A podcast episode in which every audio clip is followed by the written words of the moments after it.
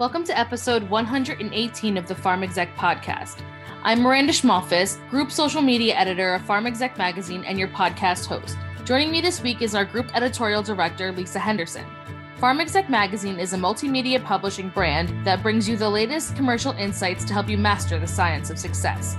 On this week's episode, Lisa and I have the pleasure of speaking with Paula Brown Stafford, CEO of Novan. Paula is here to discuss the company's upcoming NDA filing for its topical agent for molluscum contagiosum, what commercialization looks like, and her goals for the future. We'll be right back with Paula's interview after a word from our sponsor.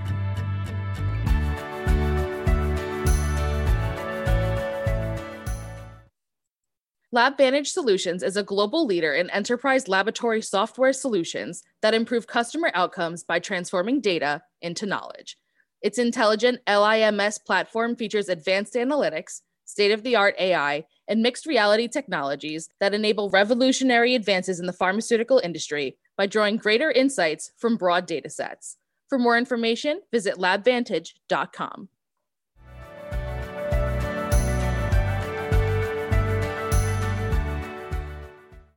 Hello, podcasters. Today, Lisa and I will be interviewing Paula Brown Stafford, CEO of Novan. Paula is here to give us an insight into Novan's corporate culture and their upcoming NDA filing for its topical agent for molluscum contagiosum. Thanks for joining us today, Paula. So, to get us started, can you describe Novan's corporate culture? Novan is interesting. It started out of was an academic spin out and from UNC Chapel Hill, which I actually happen to be a double graduate of. And I came, and I'm actually the third CEO since the founding of the company. And so a lot of times we talk about Novan 3.0, but at the core, the culture is, you know, we've established, I would say, a, a new culture since I became CEO, and we've based it around our five values, which happen to spell pride. So the team has a lot of pride in pushing forward and really getting our first product, hopefully approved. We'll be submitting our first NDA later this year. And the culture is just keep pushing forward when you believe in what you're doing. And everybody here really believes in what we're doing, and we're just pushing forward. And our, our pride, our performance, respect, innovation, dynamic, and engaged. And that is the culture at Novan. Thanks, Paula. And you just mentioned that you anticipate filing the NDA for berdazimer, the gel, and it's 10.3% for a condition molluscum. Do you have a specific filing date for that, or you're just anticipating by the end of the year?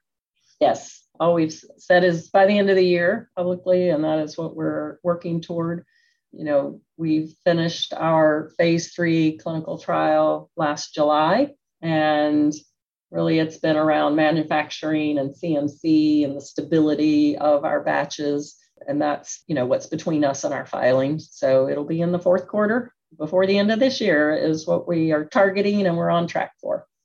Excellent. Did you use decentralized trials components for that? Kind of, sort of. so I would say that because of COVID, we did have the ability with our patients to have remote visits. But in fact, you know, we recruited over 900 patients in a five month period wow. during COVID. Yeah. And that's just how prominent this, you know, condition disease really is. So is it, it is an infectious disease. And, you know, it's very prominent in mostly children. And we were able to recruit in that amount of time like I said, over 900 patients in five months. yeah, that's pretty significant. So, as you said, it's an infectious disease, and Lisa and I are by no means doctors. But when you read how it can be spread, it sounds similar to monkeypox. In fact, recently a newborn was diagnosed with molluscum before they realized it was monkeypox. So we were wondering, is there any relation between the two? Uh, there is actually. So they are in the same family, Poxviridae. Um, there's actually 83 species oh. in that family. And the three most common are vaccinia, which is primarily in India, molluscopox virus, which is molluscum contagiosum, and then monkeypox. I think in the US right now, there's about 11,000 cases of monkeypox. And the current number of molluscum cases in the US is around 6 million. And they're, they're similar in how they present themselves in these raised bumps on mm-hmm. the skin. And then they're, you know, with the, the children with mollusca pox or, you know, molluscum, they are shared often at the pool by towels or at the gym, rolling on a mat, gymnastics or wrestling. And it's usually where you're sharing some towel or something like that, or you're having skin contact. And, you know, molluscum, each individual lesion lasts around a month, but because as you itch them, they spread, the average time to resolve is around 13 months. But with molluscum, some children can have it as long as five years because there's an underlying virus that is just underneath the skin. And you know, the more you itch and the more you scratch, the more likely you are to scar your skin, actually. Yeah, I was going to ask you that actually. So there is that scarring, and I did read that where for the kids, you know, it could actually take a very long time for it to resolve. So, you know, so there's a lot of physicians and mothers and fathers who are anxious because there is no FDA approved treatment for molluscum. The only thing that patients are told from their pediatrician is either go home and wait till it goes away or go to a dermatologist and have a procedure. And then the patients go to the dermatologist, and the procedures are some sort of usually cutting, burning, or freezing, which are not things that all parents want to have done on their two, three, or four year old. You know, the average age is around six or seven.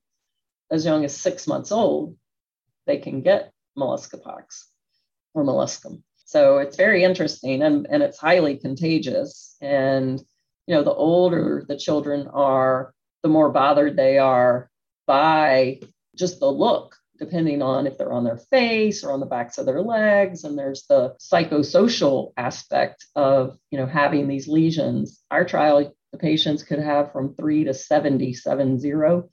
So that's a lot of lesions, and certainly a lot of lesions to have burned or cut or frozen. So we have a gel that had very positive efficacy and uh, favorable safety results in you know several phase three trials. So we're looking forward to hopefully submitting that NDA for the end of the year and trying to work toward an approval. So, what type of commercial strategy do you envision if the NDA is approved? That's a great question because we have a sales force today. We have four products being promoted today with an acquisition that we did March of this year. So we have a commercial infrastructure that calls on and details to dermatologists. So that will be the beginning if we launch and we would focus on pediatric dermatologists and regular dermatologists and their PAs, even and nurse providers. So we will start there. But as I mentioned, most of these patients present themselves at pediatricians, but the pediatricians are not doing the procedures which are used primarily today since there's no FDA approved treatment so we will also begin an awareness campaign if it is approved, you know, with pediatricians. And it's hard to call on pediatricians with Salesforce because there are so many pediatricians in the US compared to how many dermatologists. So you'd really never be able to get out there and get to all of them. So we will address that commercialization strategy digitally. So we'll be online and also at trade conferences and medical conferences we'll be you know sharing our our data um, before approval. Um, we're doing that now through our medical team and then after approval we'll be following if we're approved we'll be following the label as we say with our sales and, and marketing team you also have the berdazimer gel in studies for acne vulgaris. What are you anticipating that approval pathway to look like? So, SB204 is a product for acne. It's the same API as used with SB206 for molluscum. It's all based on the Nitricil technology that came out of UNC. So, once if we have approval for SB206, it certainly makes it easier for us to submit an NDA for SB204. But we do need to run one more phase three trial for acne. Now, SB204 is less nitric oxide, and that's because you're treating an entire face for acne. With molluscum, you have these little lesions on the skin, and you're only treating the actual lesion. So that's a little bit of the difference. But the formulation is just a little less nitric oxide and a different um, hydrogel, which releases the nitric oxide. So, anyway, the path for acne, we have funding needs to run that final phase three pivotal trial. So, we are working toward the funding or a partnership in order to run that trial and then hopefully be in a position to submit our second NDA. Excellent. Thank you for explaining the two conditions, I mean, and how the different content of the API is used. I mean, for kids, I can, and adolescents, of course, it's on their legs and they're self conscious, you know, that's, it's a really good thing to help them.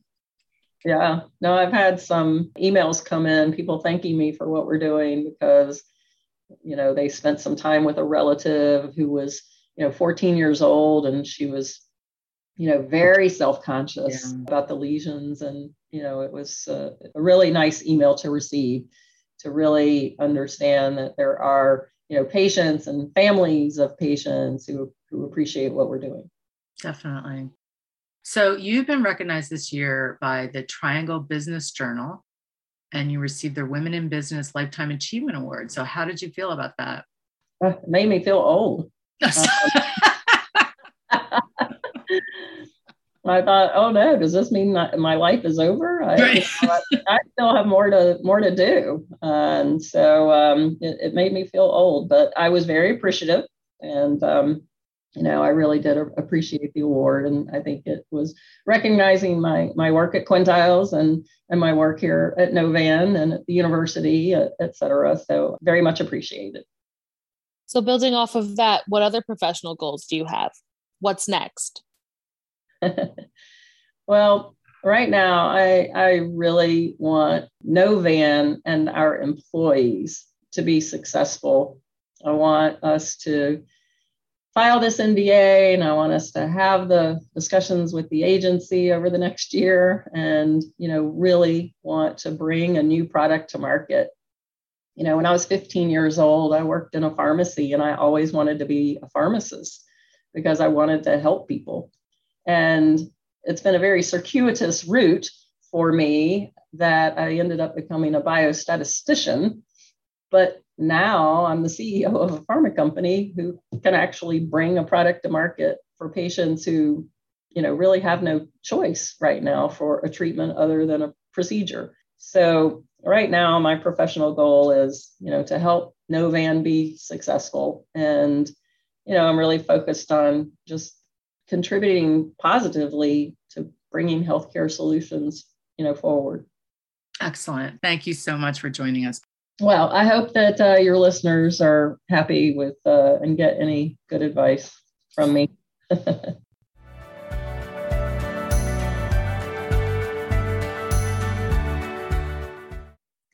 and now it's time for our leadership tips from Pharm Exec. Here's Paula Brown Stafford, CEO of Novan. My advice for pharmaceutical executives is that if you're in the C suite, you've probably been pretty competitive and that you like to win. And there's nothing wrong with liking to win. And I know I have a competitive spirit. And right now, I, I want to win this approval, right? I want to win this approval, but it's for my stakeholders. My stakeholders are patients, employees, and shareholders. And so I think that my advice to C suite are be competitive. It's what makes us who we are but be competitive for the right reasons. It's not just about you winning, but it's who you're winning for. Thank you for listening. We hope you enjoyed this week's Pharm Exec podcast. We are always pleased to take you behind the headlines, provide expert tips from industry leaders, and give you an inside look at what the Pharm Exec staff is working on. Remember, you can always find us on the web at pharmexec.com, on Twitter at farmexec, on Instagram at pharmexecutive, and on YouTube. The views expressed on this podcast do not reflect those of Pharm Exec, its parent company, or our advertisers. For editorial questions, please email editorial director Lisa Henderson at lhenderson at mjhlifesciences.com. And for sponsorship opportunities, please email group publisher Todd Baker at tbaker at mjhlifesciences.com.